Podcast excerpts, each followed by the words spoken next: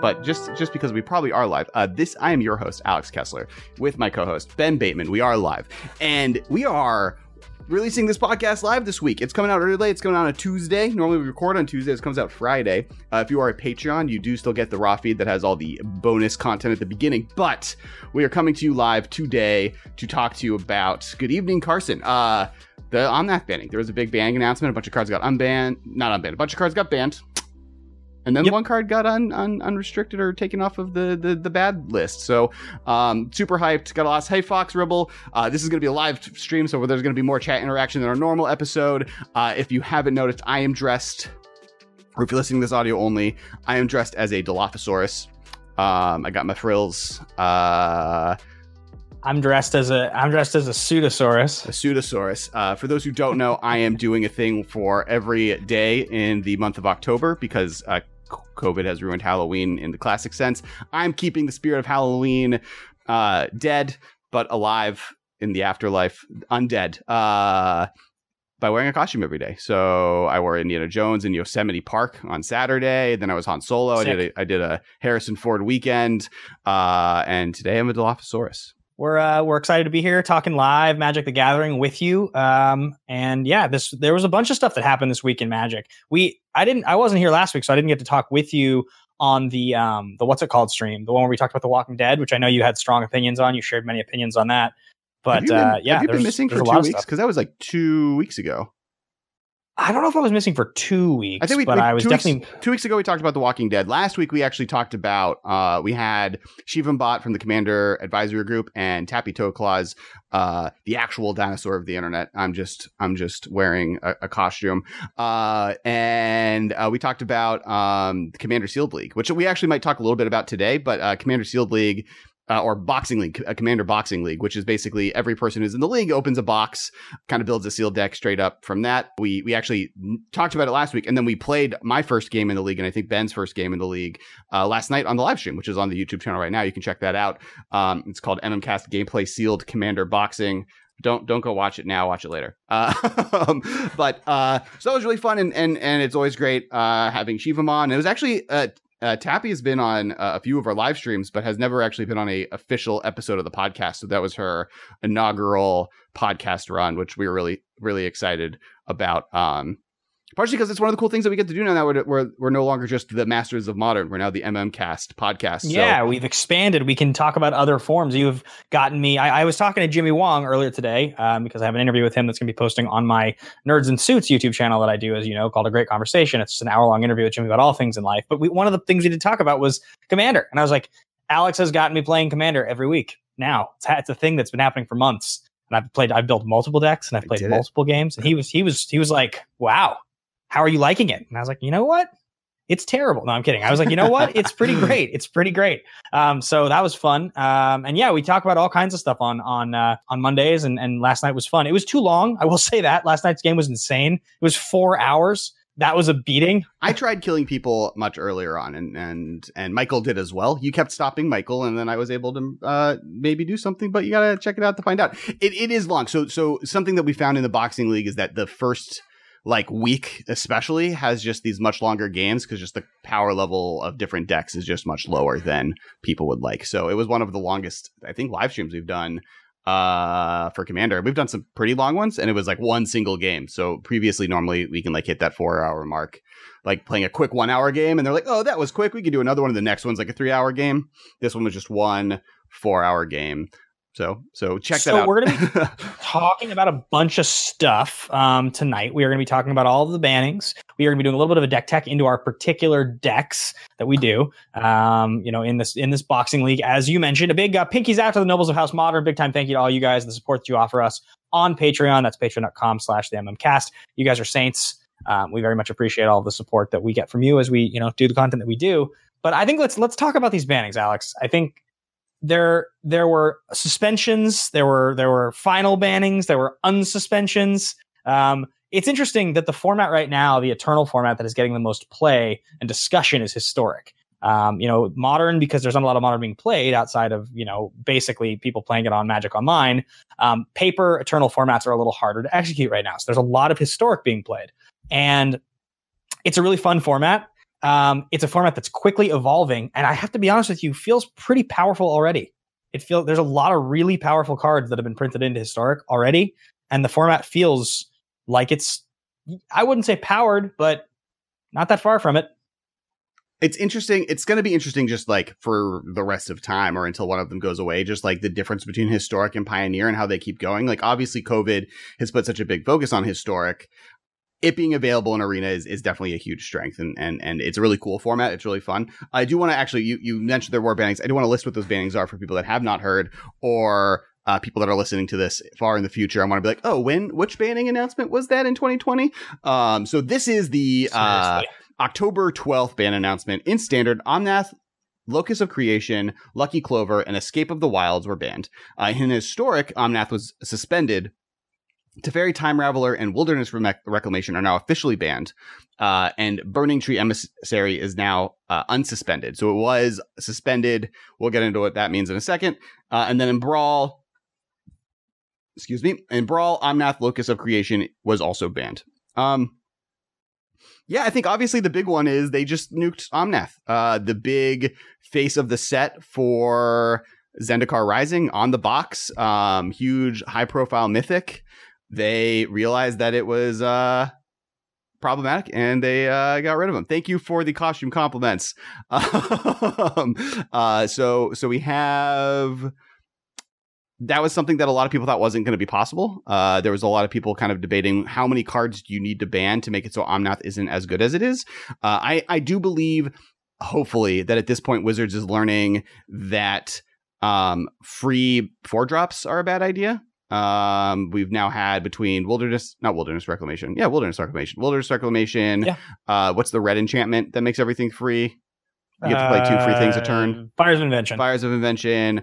Omnath, Winota to some extent. Um, just like all of these things that are like, oh, here's a four drop and it's free. Uh, even Nissa to to a certain extent is a five drop. Um, and uh, yeah, I think I think they like decided just to nuke it. They're like, you know what, this is a problem. Uh, it we've now sold all the pre-release of boxes due to COVID. We're not living in an environment where people are going to buy directly buy more packs to try and get an Omnath. What they are going to try and do in paper is like draft maybe, which like Omnath doesn't affect, or like buy cards for Commander or Modern or Eternal format. So so for paper Magic, it doesn't really affect anything. And then on Arena, they're just it's no longer in packs, right? They banned it, and it just probably won't show up. Or if it shows up in limited, it's just it's like a, a, a getting a bad rare, right? Like there there are tons of cards that you can get uh that are just like worth nothing. So um, yeah, I think I think the reason so so I think there's a couple things to examine here. Let's just take the card Omnath really quickly and, and break down kind of what makes it so good. So so the card Omnath Locus of Creation is red, green, white, blue. He is a legendary creature elemental 4-4. When Omnath Locus of Creation enters the battlefield, draw a card. So right off the bat, you got a four mana 4 4 that draws a card. We're gonna get to in a second power level concerns, just what that means compared to old four mana cards. Landfall. Whenever land enters the battlefield under your control, you gain four life. If this is the first time this ability has resolved this turn, if it's the second time, add his mana cost. If it's the third time, Omnath deals four damage to each opponent and each planeswalker you don't control. So, what this card means is you play a four mana four four that draws a card just straight off the bat, right? That's how the card starts. That's that's the beginning base level what you're getting out of the card. After that, there are so many different effects that allow you to sacrifice a land to put a land into play. There are so many fetch land effects. Uh, there are additional land effects that run rampant right now. I mean, Growth Spiral, you have both of Explore and Growth Spiral in Historic. You have the card Uro, which in itself is a problem anyway. Um, so lots and lots and lots of things that are just like put extra lands into play and draw cards. But this one, this card is such an overwhelming advantage because it's just a four mana 4 4 already, which by its own rate in the old days of Magic, a green four mana four four was already a pretty good rate. Like Magic was designed at one time where that was pretty pushed. Four mana five fives became like thing you were getting. So the fact that you're getting a four mana four four that just by playing lands, the single most ubiquitous thing that decks in Magic do, the thing completely takes over the game. It's good enough on its own to be a problem, but then combined with any of the other things we're talking about, like basically just cards that allow you to draw cards and play additional lands, are issues. And there are so many of them now. This card is just right at the heart of it. You don't need this card for those things to be good anyway. This card is just like tailor made. It means it's a three drop. and and it's a as a four drop, you have the ability to play Fabled Passage and get two triggers out of it that very turn. Um, it's just it's obvious why it's so good, but it's it's almost like it's so obvious. How did this even happen? Like I look at the card and I'm just like, what? So so part of me, I have like my own theory on how I'm gonna move Omnath out of the way now that everyone knows what he looks like. I'm gonna just let him peek out from the bottom here. Uh, uh, my my personal theory on Omnath is that um that maybe early in design he was a different card. That Omnath was Phylath, or uh, and then someone on the team was like when it got farther down the line was like, oh wait, there is a meme here. We can't have Omnath, this card that has been adding a color every set. Uh, thanks for the follow, everybody's uh, at, at getting a card every set um, adding a color, not go to four colors, right? So then like that got changed to a new card. They made it four colors. Okay, how do we do four colors? We don't have as much time as a normal card. Um, all right, so let's just like have him do a thing when he enters, and then every other color can go down the line with landfall. And the more lands you play, the the more you get. You get one additional effect, and then it goes down the four colors that he is. And then it just didn't get the same amount of testing that other cards did. I also think there is a little bit of a push to just like make cards powerful, right? Like that's obviously yeah. been going on. And yeah. I think it feel I'm hoping Zendikar was like because like based on timelines, right? It, it, Wizards is working on a on a two year ahead basis, if not a year ahead basis, and uh, z- like they really started noticing, oh crap, power level concerns are a real thing we need to be worrying about. Uh, in December last year, uh, like when Oko really became such a problem with Once Upon a Time, with uh, Summer or Veil of Summer, plus the War of the Spark Planeswalkers, and that's when they started kind of maybe reevaluating. And most of Rise of Zendikar was probably completed at that point. And and I think I think also just like four colors has never been good before right? Like like four color, like it, it's almost a five color card, and five color cards have rarely been powerful in yeah. in constructed formats. So going down one color, like none of the the the Nephilim ever saw play. Um, oh, okay, we have con- confirmation. Erik Lauer made oh, it was Ashaya. Ashaya was Omnath, which is the the the green elemental, and then uh, they were like, no, no, no, no, no, you need to you need to make it into Omnath needs to be four colors. So thank you, Carson, gotcha. for confirming that that is what happened. Yay, my theory was correct. uh, and then the yeah, so so so like where was I at? Oh yeah, I think they just didn't think four colors were going to be good. Like I think they thought, oh, that's too hard to do. Um, little did you know? Obviously, like they, I don't think I think they underestimated the power of Oko or Uro. I think they underestimated the power of these things. I think they thought Lotus Cobra wasn't that good in standard last time, right? Like Lotus Cobra was maybe an okay card and saw some play, but it was not what people thought it was going to be. Like people thought it was going to be the next coming of the best card in the format, and then like Valakut and Jace and Stoneforge Mystic ended up being that, and Lotus Cobra just kind of was sad. Um, and I think it's largely because the things in 2011 that you were doing, 2012 that you were doing with your mana were just a lot less like beefy. like they just weren't as like insane, just like the, the rate, you know what I mean? It's that inevitability thing we talk about all the time. We've talked about it many, many times now. The design of cards are such that if you can resolve them, let alone two of them, the, your opponent won't win unless they have similarly weighted haymakers. But many of the other styles in Magic, which if it's just like Draw-Go control or tempo, can't really handle you resolving giant threats and then untapping with them. They just don't do very well with it. Like the you get so much advantage out of this one card that if they like one the shields come down for one second, it's just kind of game over unless they have a you know unless they can play their own giant threat. So it sort of means the only thing you can be doing is just playing those cards. Right. And and this has kind of been a complaint I've had, and I had this with a lot of the um the the the brawl precons last year as well. Like drawing a card is too much of a benefit and too lazy of a benefit for anything is, is kind of where I'm, I'm almost at, right? Like Omnath drawing you a card. There's other thing it could have done that's blue, right? It could have like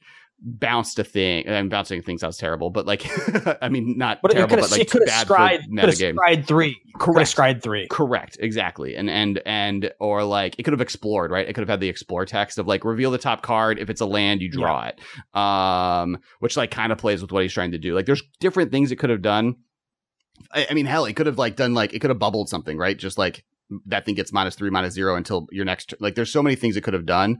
Um, or yeah, Carson saying make draw a card the last thing and maybe do like when it enters play, do two damage to each opponent when it enters play. I got, a, I got a fun idea with this card. Okay. What if the text had read? What if the text had read? Oko should have been mono white. Uh, I agree. I like that idea. Keep going. When Omnath enters the battlefield, you may return two lands you control to their owner's hand. If you do, draw a card. So it's Uh, cool because the landfall ability, you get your lands back. So like you you get to trigger, but if this thing comes down, you're super far behind on tempo if it just gets killed. Like it, it means you can get your card, but you have lands back in hand, and now you're slowed way back down. You think it's still too good? You think that's like just awesome because replaying lands is so good? It, it, it remember it just has to be a specific color ability, right? So like, what is that a white? That's like so unknown on which color I feel like that belongs to because that effect has Like been blue, seen in green. white, blue, Feels feels blue green. and green. But like white returns permanents to your hand when something enters, right? It like lets you blink and save things, It's fair, yeah. especially as a cost. That's like a very white thing. Um, Carson likes bouncing two lands to your hand. I don't like. I think that's cool, right? Like I would, I would love that card. It would be really fun to to play with. Um, I also don't hate like uh uh just like um loaming when he enters play.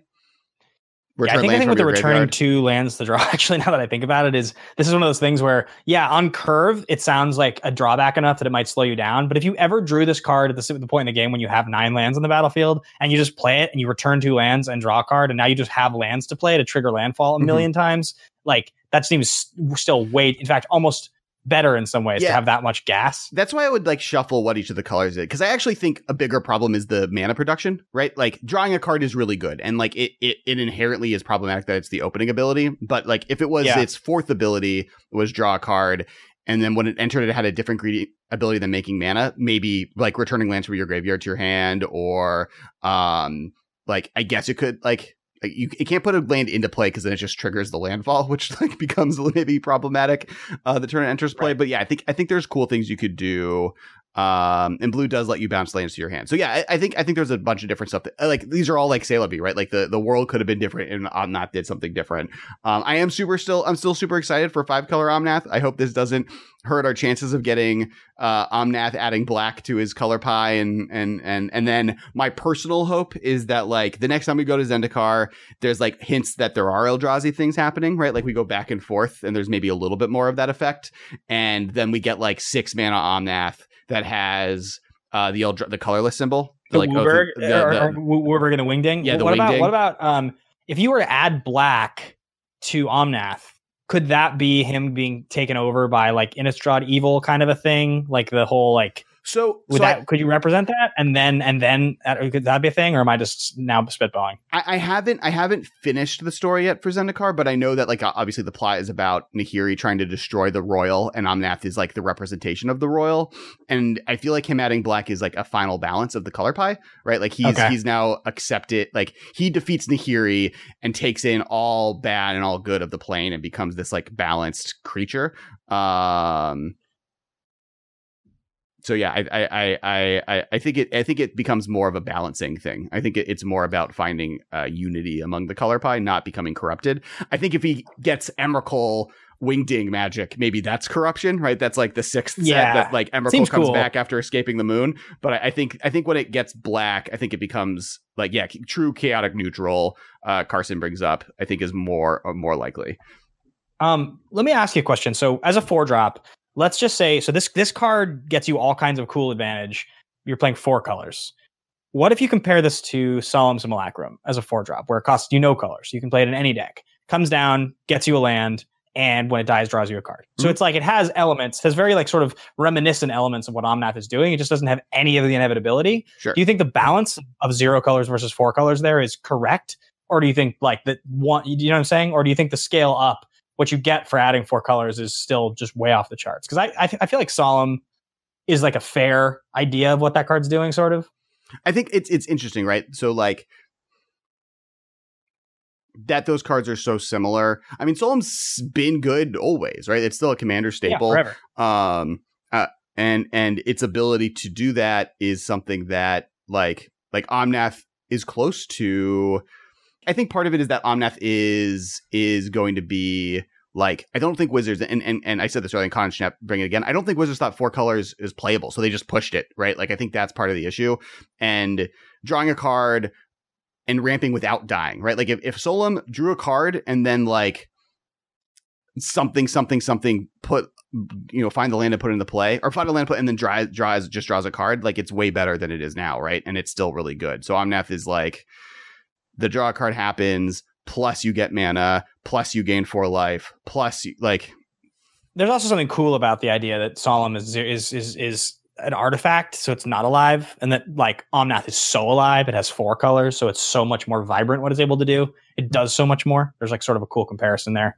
Um, but anyway, you know, all that being said, we that this this card needed to be needed to be banned. Uh, it's it's so it's been banned uh, multiple formats. It's better for historic that it's gone um, for now. Anyway, it's suspended in historic, right? Or it's just banned straight up. Uh, it is. Uh, let me bring up the announcement. Sorry, I left. I believe it is ban for sure. ban it's standard. Suspended. It's suspended in historic. Yeah, so it'll it'll stay it'll it'll stay suspended and then banned eventually. I don't think there's any way they bring it out. Um, it's really really good. So the other the other things that are interesting that happened uh, in standard, you have Lucky Clover, which is an adventure double trigger card, and you have Escape to the Wilds, I think it's called, or Escape of the Wilds. The five five drop green red three. Uh, exile the top five cards of your library until the end of your next turn. You may play these cards, and uh, you can play an additional land this turn. I believe is what it is and it's just a big like haymaker card draw card in Gruul, which is cool. Um, it's more just about the fact I think that this card just gives you lots and lots and lots of gas with any of the things that are allowing you to accelerate ahead, and uh, ultimately, oh, go ahead. So, so actually, it, the the it's a little bit of that. It, what it really is is it's just it's too good with Lotus Cobra. Uh, gotcha. and, and ramp into it on and, turn three. And Scute, not Scute Mob, but the new Scute, Scute something. Uh, like Scute basically Swarm. Scute yeah. Swarm. Basically, like this card is too powerful with every single landfall card basically just it's it's it, it, was too good with those landfall cards and i think they a were afraid of like how do we get how many landfall cards would we have to ban to make this card fine uh b like they already banned one card from their most recent set. They want Landfall to be good. They want Lotus Cobra to be a cool card. So banning this like random rare from a year ago that didn't see play for literally a year didn't like it, it's the same reason they kind of like banned uh, oh, uh oh, oh, seething, seething song? song seething song the, the reason they banned seething song versus Grapeshot right like like this is the card that pushes this other card that creates a unique archetype too far uh and i think that's what this was about was just like we don't want to miss we don't want to ban omnath and then two weeks from now have to ban lotus cobra or more cards because we just missed yeah. outright and so let's get rid of it what do you think as people's people's and and and then uh, Lucky Clover is pretty self-explanatory. It's it's just like very very good in its in, its, in its particular archetype, and it just means it's the card. If you want to kill that archetype or severely severely hamper it, you have to you have to get rid of it. Like yeah. it's it's a pretty one of one card within the format. There's nothing else that like slots in to replace it. Yeah, in, in in the article they basically said like uh uh Tavern Keeper does like will keep the deck alive. Like I think I think Adventures doesn't necessarily go away um because they have that card, but that but like Lucky Clover was very difficult to interact with and if they had not gotten rid of it, it was already primed to just be the best deck in the format. It was already doing well playing with and without while uh, Omnath. So getting rid of Omnath would just make this deck the best deck in the format by a wide margin. And I think they're just trying to nip in the bud with a card type that's hard to deal with, right? It's an artifact, so there's not a lot of removal that you can use to kind of stop it, or you have to be playing very specific types of removal. So they're just like, you know what? We're done. Let's get let's get this stuff out of the way. Alex, you talked about we're going to move past standard, so you know there there were some interesting bannings there. Let's talk a little bit of historic. It's in a format that you know obviously we uh, are excited about right now. I've been playing a ton of it. Uh, my, I, you know, I played a blue green Merfolk deck for a while. I played a Jeskai Super Friends list with Gideon and Pact of Negation that I did pretty well with, and then now I'm back to playing blue black rogues, which is I think a mythic level deck. Um, I will get to mythic this season with it. Um, I was three games away from it last season. This time I'm actually going to you know knuckle down and make sure I get there. Um, and it's a super fun format. It's a really healthy, really great format, and so there were a few changes made. They they they have this thing they do um, in historic that it, we talked about it. It's called suspending, and it's kind of like a temporary watch list ban.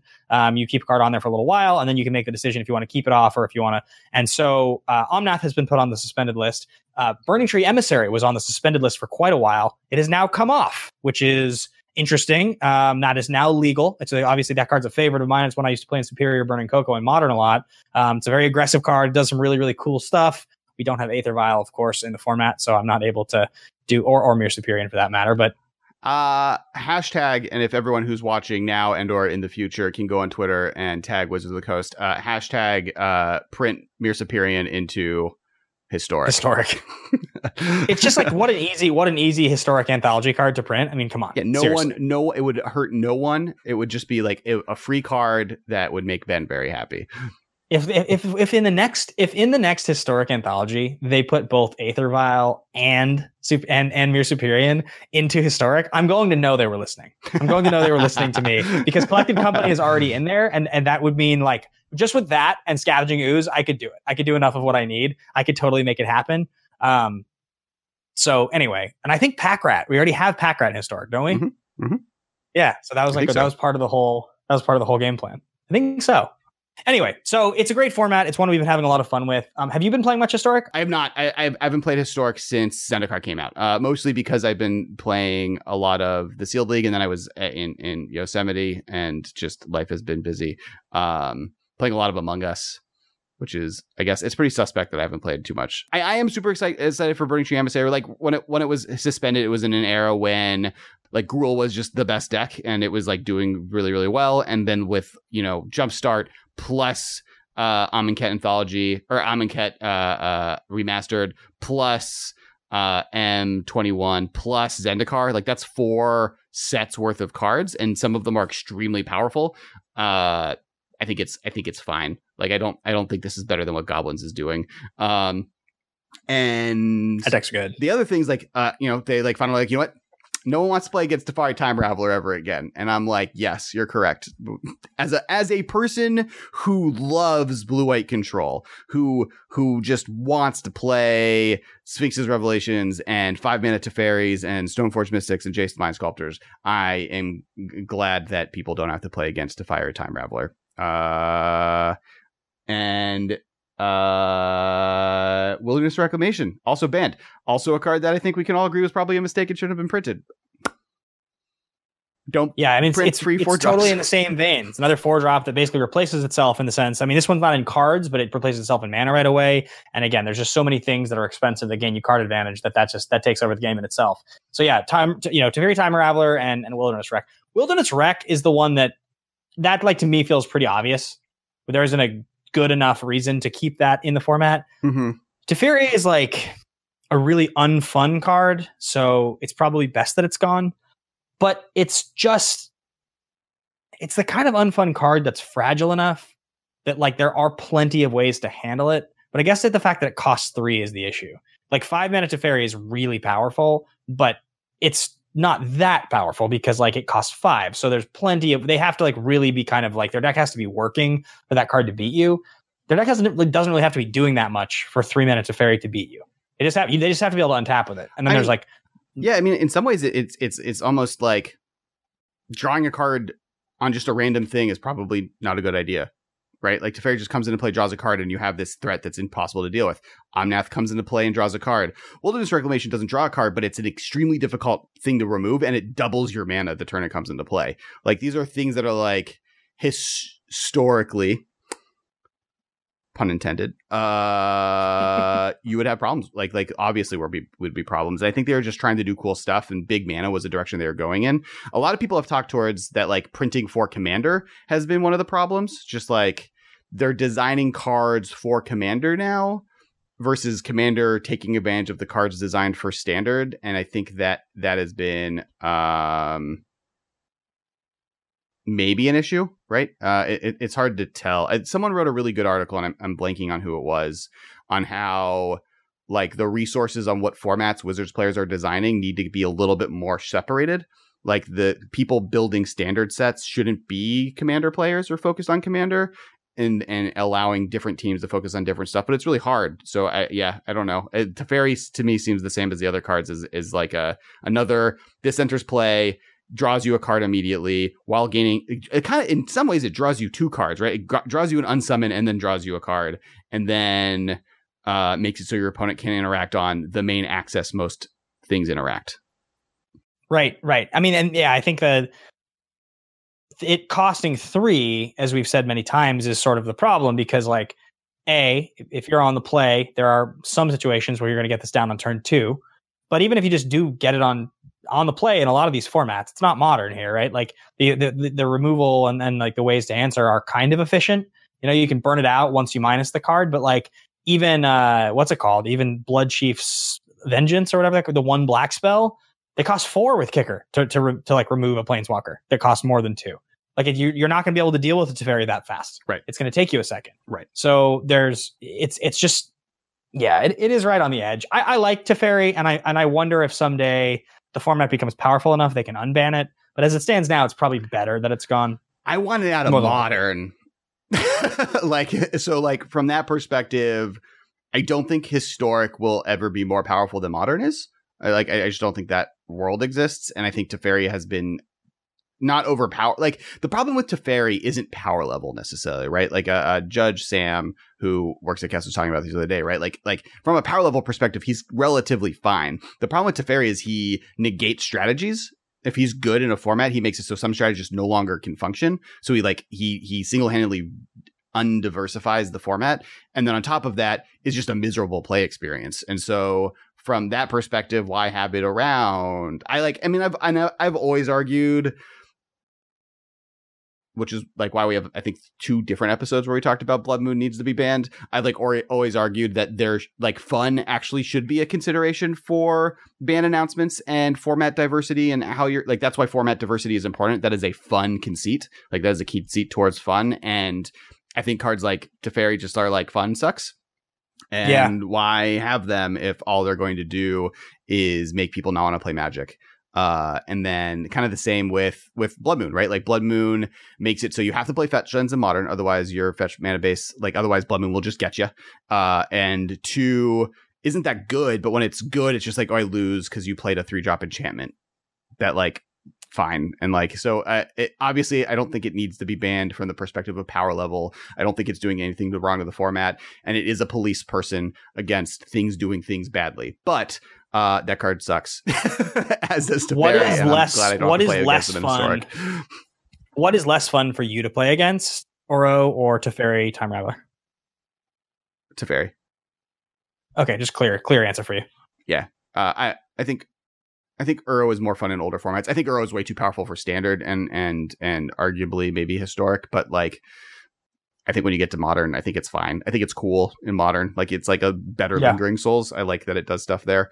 Um no, don't play Yeah. both together. I, I also think, yeah, I don't know. That's that's where I'm at on those uh, things. We did get a question from CDH Brazil, uh, who uh, we're going to be jumping onto their stream on Friday, so that'll be cool for some CDH content. Uh, Cool. What is your favorite historic deck right now? They asked me specifically because I think they know what your answer is going to be. Uh, but if you want to go Yes. first, since we all know your answer, Uh, yeah, I've just I've been playing this blue black rogues deck for a while now. Um, I will give I can give like the thirty second rundown of like what it is in case like I've just talked about it and haven't actually explained what it is. But basically, it's it's similar to the blue black rogues deck you see people playing so much now. I've been playing it for a few months, so I've gotten a lot of reps. Um, I don't play the new one mana one one that you can sack to draw a card if they have eight cards in their graveyard. I play Faerie Miscreant. Um, I do play Oona's Blackguard. I play several copies of Curious Obsession, and then I play Faerie Vandal, and I play obviously the new one three for two some lofty denials. Um, and kind of the the best plays in the deck are like kind of getting down, getting down a blackguard, and then having the ability to like play your faerie miscreant. It comes down as a two two. You know, maybe draws you a card. There are just some situations where you like mind twist your opponent. Um, because of the nature of getting multiple rogues down, you're playing Brazen Borrowers, and I am now playing two of the X3 uh, the new flying Death Touch Lifelink rogue, which I don't like because he costs three, but he's a little too powerful not to play. So you play two of him. But um, it's really good. The new blue black land, the flip land, is like really good. It made the deck even better than it was. You're playing like Drown in the Loch. Um, and yeah, it's just a it's a very very powerful strategy. It's super low to the ground. You almost never have to mulligan. You can keep one and two landers really easily, um, and it's just super tempo-y and and just does lots of damage really fast. So that's that's the deck I've been playing. Uh, I think I think my favorite historic deck, uh, and and I, I actually haven't gotten to play it too much since Zendikar, but there's a bunch of new cards for it too, which is really exciting. Is the uh, the Lurrus Companion Red Black uh, Claim to Fame Sacrifice decks uh, that are playing like uh, uh, Dreadhorde Arcanist and Stitcher's Supplier and Kroxa and Young Pyromancer uh, and all those cards. Um, I think those are really cool. I also have a really sweet Dredge list um, that's like taking advantage of the three one that whenever you gain three life, it comes into play from your graveyard and Stitcher Supplier and um the uh uh uh what's the what's the three damage if you mill it? The drain three. Yes, crippling shell. Creep- Creeping Chill, which then triggers the three ones that bring them into play, and it's playing Uro, so it gets to kind of do this cool loop thing. Um, I was playing that before Zendikar Rising, so that was really fun. And then and then I've been playing the the sacrifice deck basically since last year, so I love that. And then Arclight Phoenix probably as well. I like the graveyard and getting things from the graveyard and putting Yep. them into play.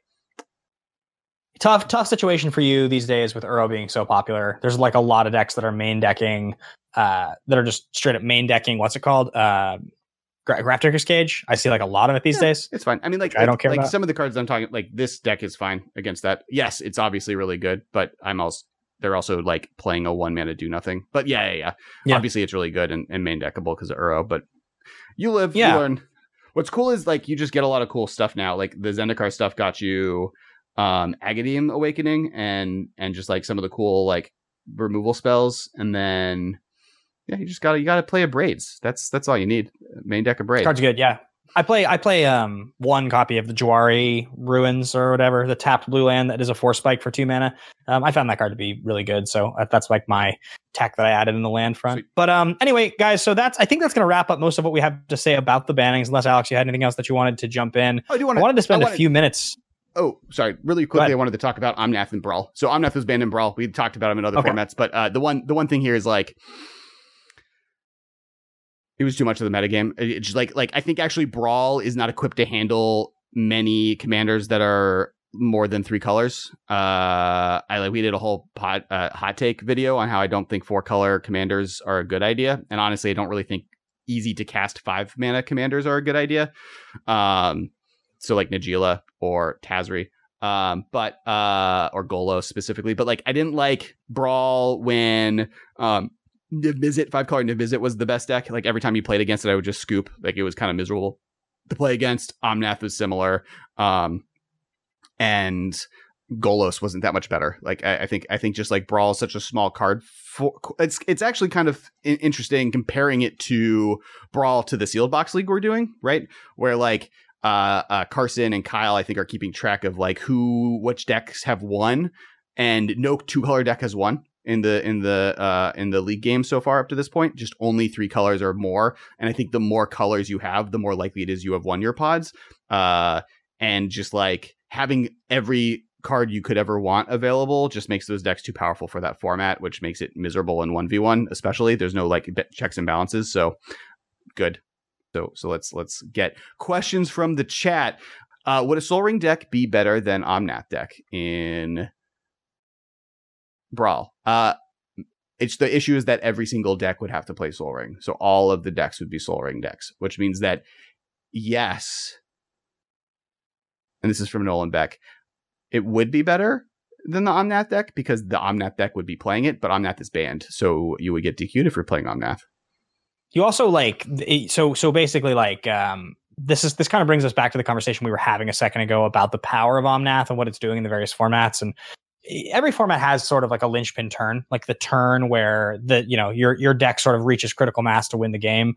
Um, modern used to be called a turn four format. I think it's realistically probably closer to a turn three format these days. But um, you know, I would say that standard historically is more like a turn five, turn six format, probably like turn six. Classically, they don't want it to be too fast.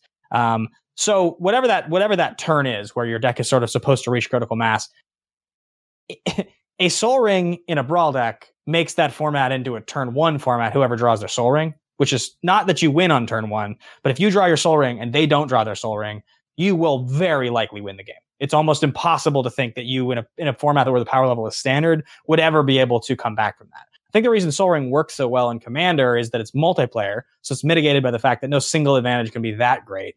And also the fact that the power level of the cards is so high that if you draw your Sol Ring and no one else does, it's okay. Like there are three people to keep you in check. If three people draw a Sol Ring, but the fourth person doesn't, again, that person can catch up because the power level of the cards they can draw is so high.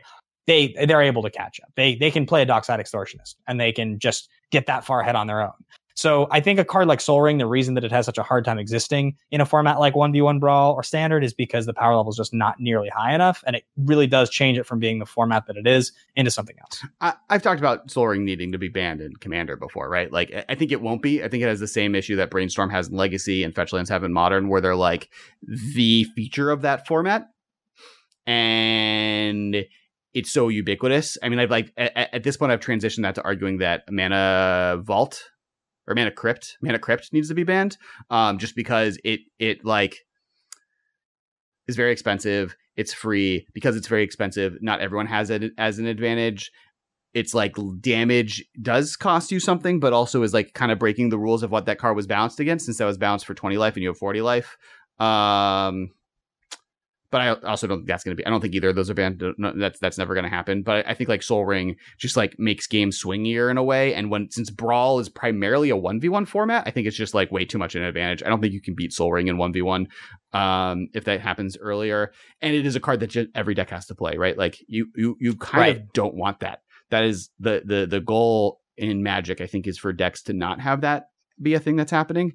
Uh, and Sol Rings and brainstorms are just so powerful that those formats require that to be a thing and i think it would be worse. Um yeah i think conversely like when you when you go back to that same conversation of like a turn whatever format you know like what what do things exist as? I think when you look at the power level of something like omnath um it's the idea that if that card was to come down on the linchpin turn of the game like if, if you know let's just say for instance, uh, in in historic, if you were going to play that card, if historic, you want that to be like, let's say, a turn five format. The power level of what you're doing on that turn five is so ridiculous uh, if you come out correctly and execute that the power level of what somebody else is doing on that same that very same turn, they kind of have to match it. A burn deck on turn five won't match what you're doing. Like there, there's very few things you can be doing that have so much built-in power. Um, the problem with putting so many things, so many bells and whistles onto a single card. Yeah, and I think I think one thing is to also consider. Yeah, I, I I agree. I think it's just it's just problem. So so next next question is you guys made some comments. This is from Falcon, uh, 120. Uh, you guys made some comments on Omnath getting pushed to be better as a four color card in standard, but I figured it was just a design for commander that standard was able to abuse. Uh, I I I I do think it was designed for Commander. I think that was something they had in mind, right? Uh, obviously, it's a legendary creature that's four colors. I I also think that it's pushed. I think they felt like they were able to push it the way that they did because of its four color status and Standard. I think if it was three color, like they've done three color Omnath, right? That card's fine. It's elemental tribal. It does something cool. I think they just like pushed it a little bit past the line.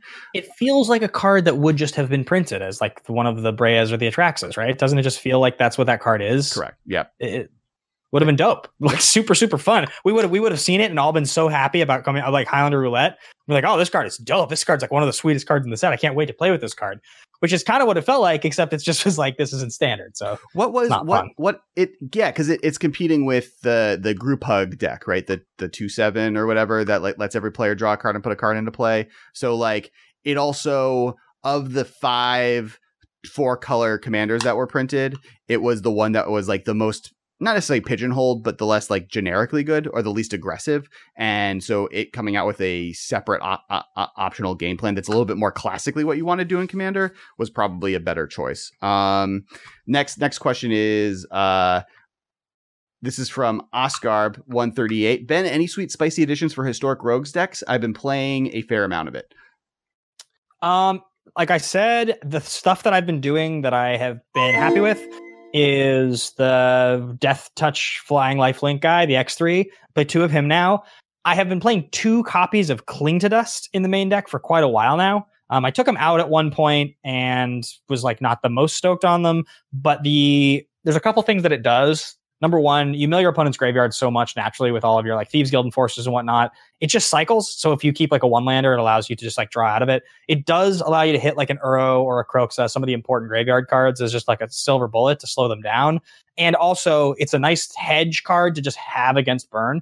It's not the sweetest to obviously just like spend one, be down a card to gain three life but the fact that you know you're basically just countering lightning you're you're counting you're counting like countering lightning strike and there are some inevitability situations where you can sculpt a game state um, and you can play it. If you play it more than once from your graveyard and you gain six life, for instance, as long as you have created a clock or you're blocking well enough, the card can do something. The other thing, I'm back to playing two copies of Witch's Vengeance in the main. The blue green Merfolk deck's really good. Like that's the one I was playing before, but it's even better now with Collected Company. So having two, like two of those in the main deck is really, really, really good and pretty important. It's a good way to stop the elves deck, and it's also a really good way to kill the goblins deck if they get going too fast. Uh, so, so I have one question. Uh, so, so how do you feel about it now being like one of the best decks in standard? Even, I mean, rogues. So like it's reminiscent a little to like what fairies was doing back in the day. It's not as good because you don't have like a Spellstutter Sprite, you don't have like a bitter blossom, but it does have similar kind of feelings, like sort of vibes there. Um, I think it's totally powerful for standard. And I think a lot of the stuff that you can do in historic with it, big card that you don't have is you don't have Oona's Blackguard in standard. But Blackguard's a little slow and a little weak in the deck in, in, in some situations. You, you really have to get the inevitability engine going. Um, obviously, me playing Faerie Miscreant, they just play the one drop. You can sacrifice to draw card. That's the difference there. They play more copies of the three drop guy. Um, they can play Rankle just like I can. And even the counter spells and Drown the Loch and stuff are just as good. So the deck's almost the same. It's just Oona's Blackguard is the one difference. And and I do think Blackguard adds like a really nice element because the way Curious Obsession works with Faerie Vandal, you can play an end of turn Fairy Van or yeah, end of turn Faerie Vandal, right? Let's say your opponent tapped out. Then you play your land, Curious Obsession on your Faerie Vandal, right? Now you now you attack. The thing deals damage, draws you a card, puts a counter on it. It's now a three four, which means you now have open your counter spell. And at that point, all you have to do is play an Oona's Blackguard the next turn with the counter spell up, and you have like this giant beast this three four that's going to become a four five that every time it hits you draw they discard and you've got a two mana counter spell. That's like a really really hard thing for a lot of decks to answer when you're on the play and blackguard is the reason that that happens plus then any you know flash rogues you get and just become bigger. So the fact that it it, it responds to any creature you have that has a counter on it it doesn't need to get a counter after the Blackguard's in play as long as it has a counter they discard that's what's going on so that that's like sort of the big difference i think between standard and historic in that sense is it's that one single card um, but yeah that's the main uh, two, two, two more things. One is more of a comment that I just agree with, so I want to read it out loud. It's from the YouTube side, and then the other one is the last question we're going to answer, and then we're going to do a wrap up. Uh, from Nolan Beck, I bet you could print Hymn to Tourach into standard, and it wouldn't see play if you unbanned everything on the ban list right now. Busted year of magic. Uh, I probably don't know how to like Tourach's really good, and it's good against land strategies, so that that helps here. I do think I would love to see a like a like sometime in like November, maybe when Commander Legends comes out, so everyone in Paper Magic is focused on that set. Uh, him like a a uh uh, no ban list standard. Just like take every card off the ban list in standard and let people go go crazy on, on Arena. I think that would be really fun. One of the things Arena can do is cute stuff like that, same as like they've done the singleton event and stuff like that. So that would be really really sweet. Uh, and I do want to see that. I don't. I think Hymn to Tourach is a very powerful card. Also, like Gray Merchant is in this format, and if you have Hymn to Tourach, like end gray merchant like you lean really into mono black uh i don't know it seems really good uh so the last question is how important is it to pick up the commander staples that come in every precon now sol ring arcane signet command tower etc since i've been making my first commander deck uh, since I've been making my first commander decks with cards I have from playing for years, I don't have them yet, and I'm going to be super far behind the average commander player if I bring the deck I've made to my LGS. Um, I have my thoughts, um, but a couple things. Yeah. Yep. This is uh, streaming right now on Alex's Twitch. That's we kind of use it almost as like the de facto MMCast Twitch. We stream everything on his channel. I am on Twitch, so guys, twitch.tv slash Ben Bateman streaming. I've been doing a little less of it this last month, but I'm in Seattle. I will be streaming the Rogues deck this week, trying to make Mythic. So go ahead and please follow me at twitch.tv slash Ben Bateman streaming. And it would mean a lot to me as I mentioned earlier in the stream, I'm interviewing Jimmy Wong. It drip it drops this Friday. It's a great interview. It's super fun. A lot of you guys know Jimmy, you're fans of his stuff. So if you guys do want to hear that interview, go to youtube.com slash nerds and suits. It's my passion project I've been working on. I do a lot of cool interviews on there, music content. If you haven't checked it out already, youtube.com slash nerds and suits. It would mean a lot to me. So those are my quick plugs. Um, let's answer the question. So how do you feel about picking up those those staples, those commander staples? They most of the ones they mentioned do feel kind of like ubiquitous, like you almost just need them in all your commander decks. Um, this, you know, the obviously the signet, um, Sol Ring is a staple card. It's just really, really good. Like it's hard to play most commander decks. I feel like without those cards in them, you're kind of at a huge disadvantage. No. Uh, I, I, finish finish your thought because I, I I have thoughts, but I want to I want you you're relatively new to the format, right? You've you've you've only really been playing for three months, so I'd love to hear. And you've played you've played at weird extremes. You've played almost mostly CDH while touching mid level casual, and now you've played even buy box or, or box brawl. So it's it's interesting to hear your thoughts on on on on it. I like so in building a new deck like every week, right? So now I've built CEDH Najeela, my own twist on it. I've built CEDH Sig. I've built CEDH, one other one, I think. I've built, you know, Jhoira of the Ghitu, um, and one other, I think. I think I've built four, four, maybe five decks now, actually. Um, plus, actually, the one we just built, you know. So, what I've noticed is that when you go through there are certain things in certain colors. And like, so for instance, one of the questions, you know, about the commander precon staples, right? Fierce Guardianship is a great example. Any of those free spells that came in, in those precons, in my opinion, I will play those free spells 100% of the time in every single commander deck that plays those colors because they're free. Because why wouldn't you? Because they're all pretty good. Even the green one's pretty good. Um, so I think probably the answer to the question is it's incredibly important. If you if you are unwilling to play with proxied cards and you are planning on playing with the real cards, I think you got to look at those powerful cards that get printed into these sets, and I think you got to make sure you have them because they're just they're like no brainers. Now, if it's a specific archetype card you think is cool, different story. But like Arcane Signet, your deck's not going to be like that much worse if you don't play it. Sol Ring, it probably will. I just think that those cards are kind of staples and they do feel like no brainers to most decks. Like, I'm not going to play a red deck in EDH at this point unless I'm playing Dockside Extortionist, probably. I mean, I guess I could be wrong, but I think it's I want to play that 100% of the time. Yeah. So, so I guess I disagree in three ways. Uh, I, I agree. Uh, the first one though is like getting literally buying one of those commander precons. It's like thirty dollars. You can even buy some of the old ones for cheaper. The ones that just don't have like great staples, and I'll, often they'll have Sol Ring, Arcane Signet, and Command Tower in every single one. So you can just like get those if you need them pretty easily. Um, I, and and I do agree with Ben. Actually, I think that most of the time, and there's years that this has not been true, but most of the time, the commander products are worth the buy because there's always going to be some amount of really good cards in them, and pre-order just getting the full set isn't really a bad idea. But commander is a singleton format, so if you don't have Sol Ring in your deck, most of your opponents aren't going to play Sol Ring every game. So like it, it's not very different than just not having it.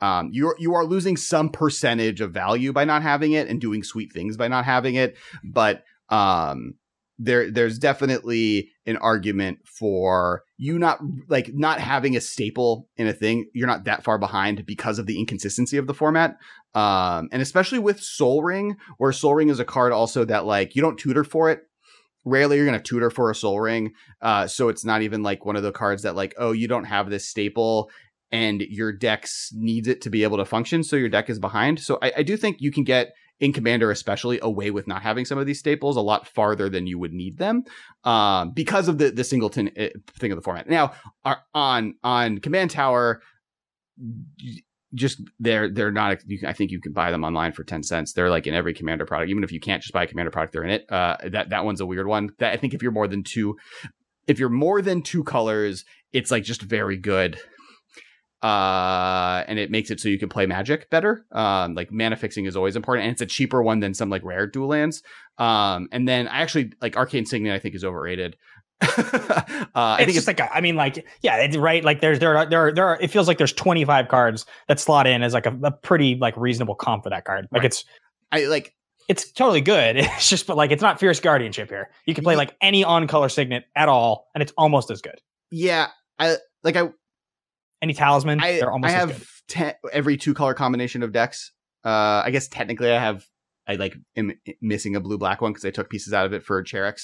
Uh, and I'm not playing a Signet in 99% of them or 90% of them. I hate signets. I mean, like, I, am like, willing to, I'm willing to play them because it's commander, but I like generally speaking, hate signets. I hate ramp cards. Now that is something I'm learning to come around on, but like, well, sure. That's a different conversation. I, I guess my point is like, they're like, they're just fine. And, and, in two color decks, like, I don't think it's that good. In three color decks and more, obviously color fixing is really good and ramp spells are good. So it's not bad, but like, I'm not playing rampant growth in most of these formats. So a signet is just the same. And unless it's like, unless I'm in three colors or more, I don't think you need it. Uh, uh, I do want to read some of the comments based on what we were saying. Uh, going up because there was one. Reading, reading is fun. Uh, J Cool Girl, uh, uh, uh, Charlotte, who is uh, was on our stream two weeks ago, uh, or last week. I don't know. Time's a flat circle. Uh, this is the first year with signets in them. So, so this this year uh, the um, Ikoria sets, I believe, were the first one signets, and then the new one has the signet as well, or not signets, yeah, signet. Arcane Signet is what the card is called. Cool. Yes. Um, and then right now you can pick up uh, also from Charlotte. Right now, you can pick up Zendikar Commander decks uh, for fifteen to twenty dollars and get Sol Ring, Arcane Signet, and Command Tower plus ninety seven other cool cards. Yeah, that's kind of my point it's not that expensive to get the new ones especially uh, and you just get all of them it's worth getting like i'm not i'm not arguing not to have Sol Ring in your deck but I, what i will say is that if you sit down to a table and you're just like new to commander it's your first time building and you just don't have these cards but you want to play now and you don't have these cards in your deck you're fine Uh, like the like it's it the win percentage doesn't matter in this format, and it is a uh deck you're playing that you're not going to like. Most of the time, your opponents won't draw those cards anyways. So just conceptually believe. I didn't. I didn't draw my Sol Ring. That's why I didn't get it. Not because it's not in my deck. Um, yeah, I disagree with people that think Sol Ring shouldn't be in their deck. You have to have like a deck that is all devotion. It's all pips. Like there's no colorless activation for it to be bad. But even then, when your commander dies, you can use Sol Ring to get it back. So like, right. Eventually, Sol Ring should go in every deck. Uh, like I, I, unless you're like all artifact board wipes. I just think I just think like Sol Ring is like the kind of one of the exceptions to the rules you're talking about. I think there are certain cards. I think there are cards like the Signet is sort of generic. I think Command Tower, good card. You don't need Command Tower. Like you just don't. There's so many lands you play that come in on tap. Like who cares? Sol Ring, unique advantage, unique card. There's not a lot of Sol Rings. There's not a lot of things that that mimic Sol Ring. Dockside in red. There's that, that's a very unique card. Like there's a handful of cards, Fierce Guardianship, where I do feel like if you have the opportunity to play them, you probably want to, but I don't think it's a hard and fast rule. I think it's like a 50 50 rule. I yeah, Commander's like the game with, with, yeah, Commander's the, is a, a game that staples don't matter. And in fact, yeah. in fact, I know a lot of people. The main reason they don't play with staples is because they're sick of playing with them. Like I'm yeah, like like fair. like I've cast Path enough times in Commander. Do I need it in every white deck? I've cast you know Supreme Verdict. Like like there's cards that like just like previous. I was like, no, you can't play this game without this in your deck. And now I'm like, if I'm gonna cut, if I'm like trying to cut cards and I'm at 90 or you know 102, and I'm looking at like these are two cards I've cast in a thousand Commander games, and these are two cards that I've never gotten to cast and would like to see how they do. I'm gonna try out the new stuff. Uh, yeah, I don't know. Uh, I think that yeah, Sol Ring is should be in every deck.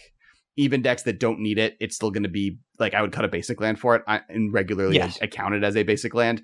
Um, and they've reprinted it like a zillion times, so yeah. you can get one for like three dollars now or something like that. So, uh, yeah, yeah. Anyway, and, but but uh, I think that's mostly going to wrap up the episode unless you had like a final one you wanted to respond to. Um, no, no, no. Uh, uh, I do want to do uh, last minute shout outs and thank yous. Thank you everyone who's watched live. We don't do this, do this normally live. We do do live commander streams every Monday. So please follow. Uh, we, we stream both to Twitch and, and YouTube. Um, in general, there was a question on what do we prefer. I would say if we're doing it live, there, Twitch just offers more tools and more benefits to consistent live growth. So being on Twitch is really helpful. Uh, but um, if you can go to the YouTube channel and like and subscribe and comment on videos that have existed there in past, or check out some of our old content, and obviously check out the podcast that we release every week directly there, not live streamed every Friday. Uh, definitely appreciate it. So, so th- and thank everyone for joining. Thank you so much, Olivia, for the raid.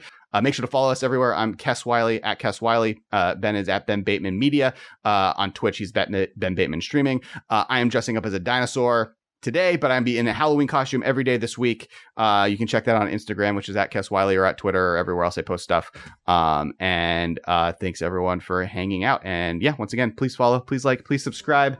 Um, and uh, oh, uh, last thing, rogues lists. Forgot about it. Ben's Rogues list will be posted to Patreon tonight for free. You don't have to be a patron. It just will be on our Patreon page. Now, if you're there and you're like, hey, maybe I do want to donate to the Patreon. We appreciate it. You get the raw feed every week, which is like 10 minutes, minutes of extra content at the very beginning that only you get on the Patreon. And like today, we talked about our favorite dinosaur was. Last week, we talked about uh, chips, I think. Or and the week before that, we talked about. Oh no, last week there was a whole conversation with Shivam. It was really good. So yeah, check out the Patreon. all kinds Rogues list is there right now uh, for free. You don't have to be a patron to see the Rogues list, but if you're there and you want to donate, we appreciate it. And thank you to all our patrons in general. Pinkies up, pinkies up to the nobles of House Modern, uh, and thank you so much. I saluted because I'm on Action Guys apparently.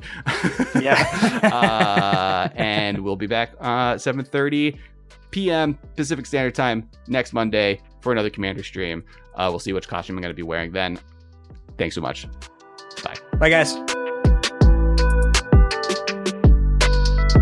This has been a production of Time Traveler Media, sending podcasts into the future.